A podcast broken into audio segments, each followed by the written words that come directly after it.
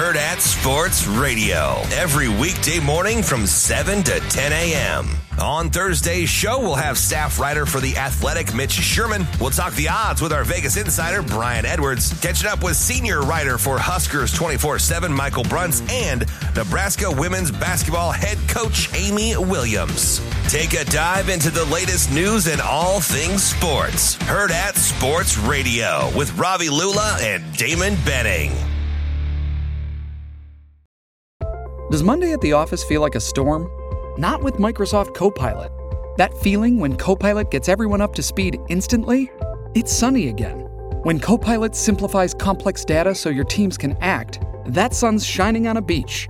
And when Copilot uncovers hidden insights, you're on that beach with your people and you find buried treasure. That's Microsoft Copilot.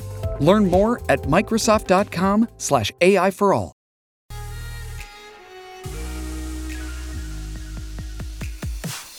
Coffee and Cream with Rogers and Benning on Hail Varsity Radio. Well, because of the way we're going to play on def- defense, we're going to be relentless, and um, guys are going to have to run to the ball no matter where the ball is. Um, we're going to attack in waves. We're going to play a lot of guys, so everyone has to be in shape and playing 100 miles an hour. So we have to train that way. We have to practice that way, and uh, practice is everything. You know what I mean? So everything, the, the way we're going to do things in the game is the way we're going to do it in practice. So those guys are getting themselves ready.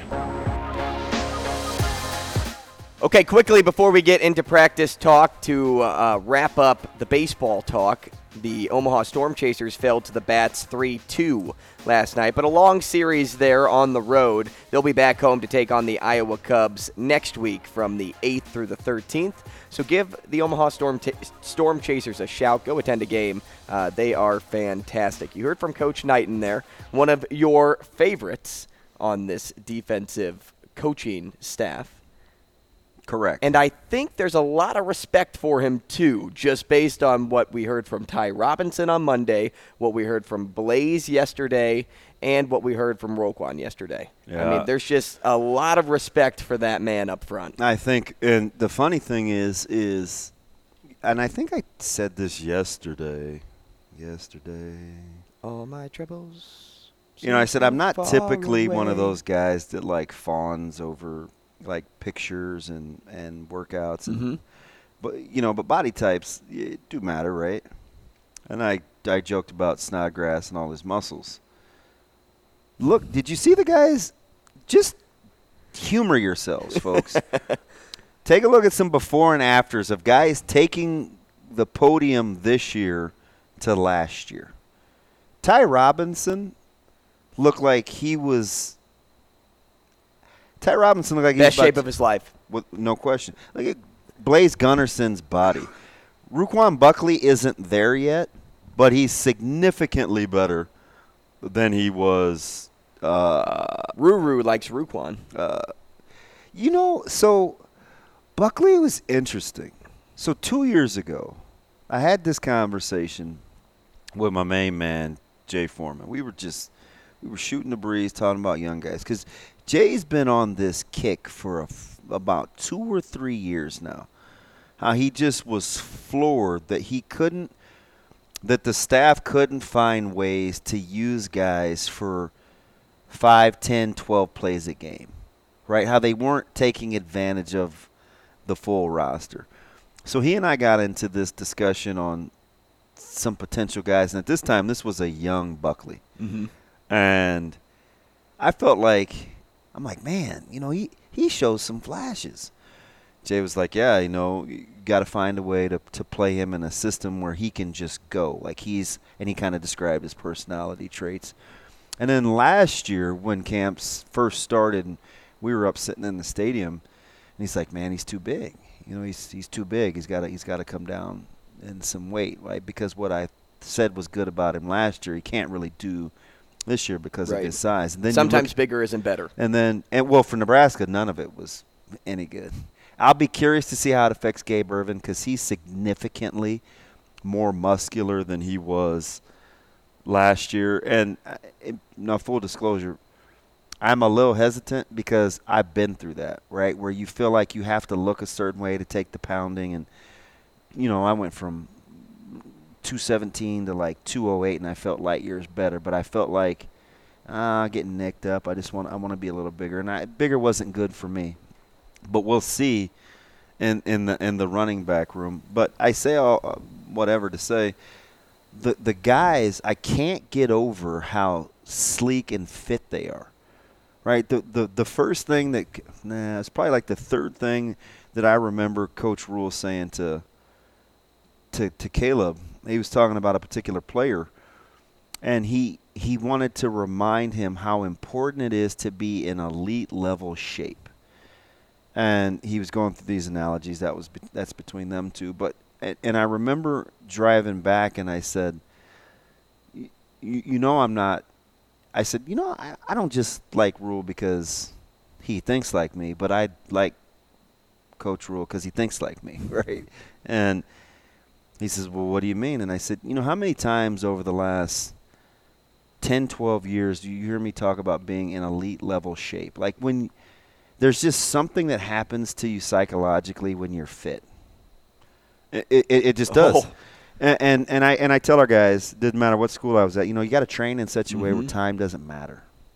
And I, I remember feeling overly confident because I was in fit. You were fit, great right? shape. So like, and Coach Knighton's not blowing smoke either because whether you have to go back to the side, you know, you call in a new group, sprint your ass in. Don't don't come in here picking daisies, lollygagging.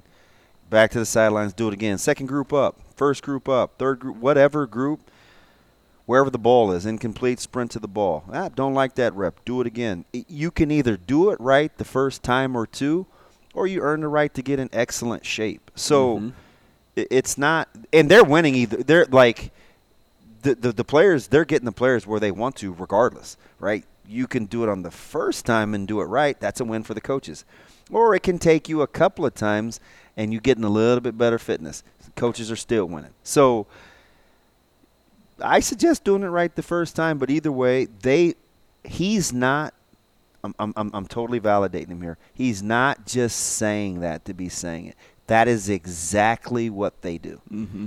If it is not at a certain, how many times you hear the word standard yesterday? Oh, plenty of times. I heard that a lot on Monday too. The standard, mm-hmm. the standard, the standard I is one percent better every day more Dude, than anything. They all yesterday. talk. They all talk the same. But they, but see, that's what Coach Rhule instills in you. One of the guys, he's supposed to keep time.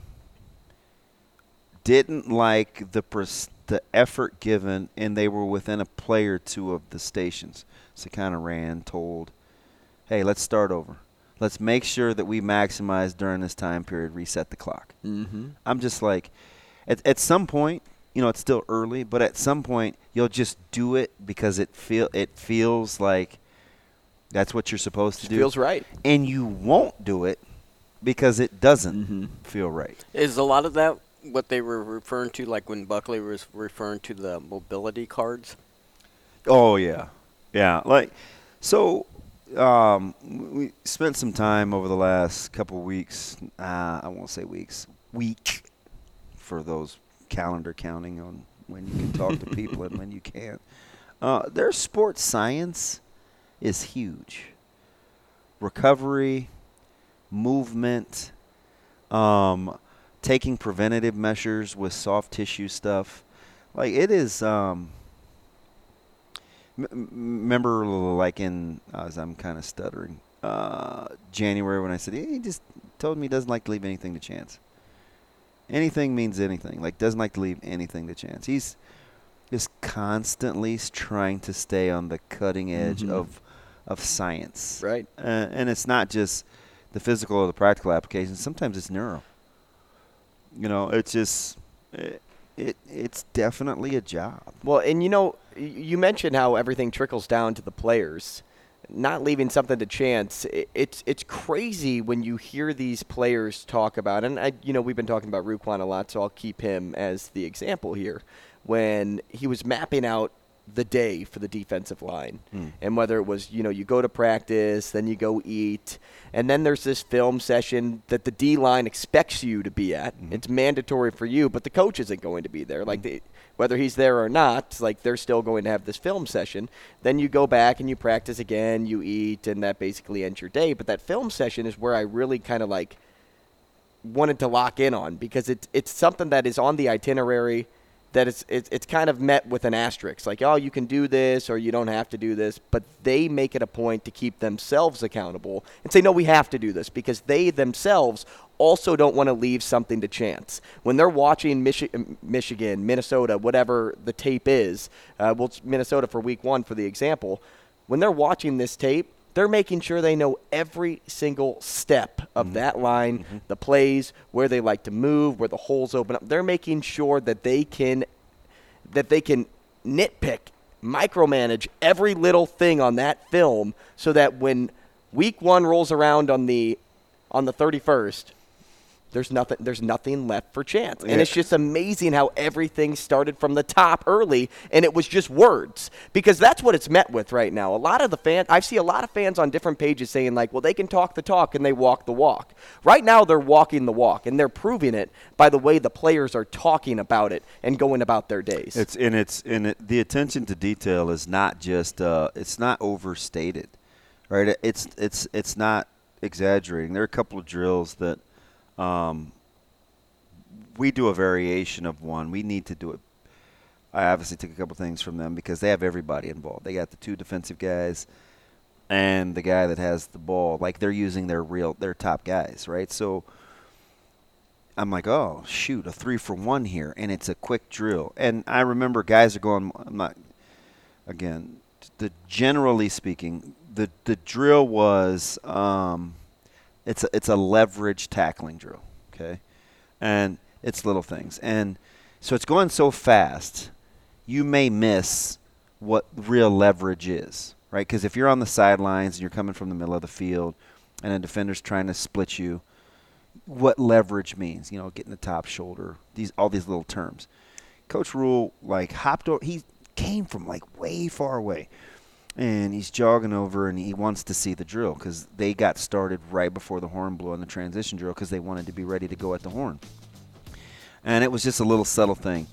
Um, inside arm versus outside arm. And, and he said, ah, he's like, you know, the, he said the player's name and he's like, hey, you, eyes, eyes, right, eyes. Don't give me this little short arm stuff. Eyes, eyes. The player gave him a thumbs up and an air dap and got back in line. I'm just like, you start getting people to do that – when you correct it. Listen, a thumbs up and an air dap, like a little fist bump, and kept it pushing. And I'm small words. It, no words really. Eyes. How about guys running past coaches just to give them high fives for no reason? Mm-hmm. That's the culture, man. Brian Christopherson up next. Hurrdat Sports Radio every weekday morning from 7 to 10 a.m. On Thursday's show, we'll have staff writer for The Athletic, Mitch Sherman. We'll talk the odds with our Vegas insider, Brian Edwards. Catching up with senior writer for Huskers 24 7, Michael Bruntz, and Nebraska women's basketball head coach, Amy Williams. Take a dive into the latest news and all things sports. Hurrdat Sports Radio with Ravi Lula and Damon Benning.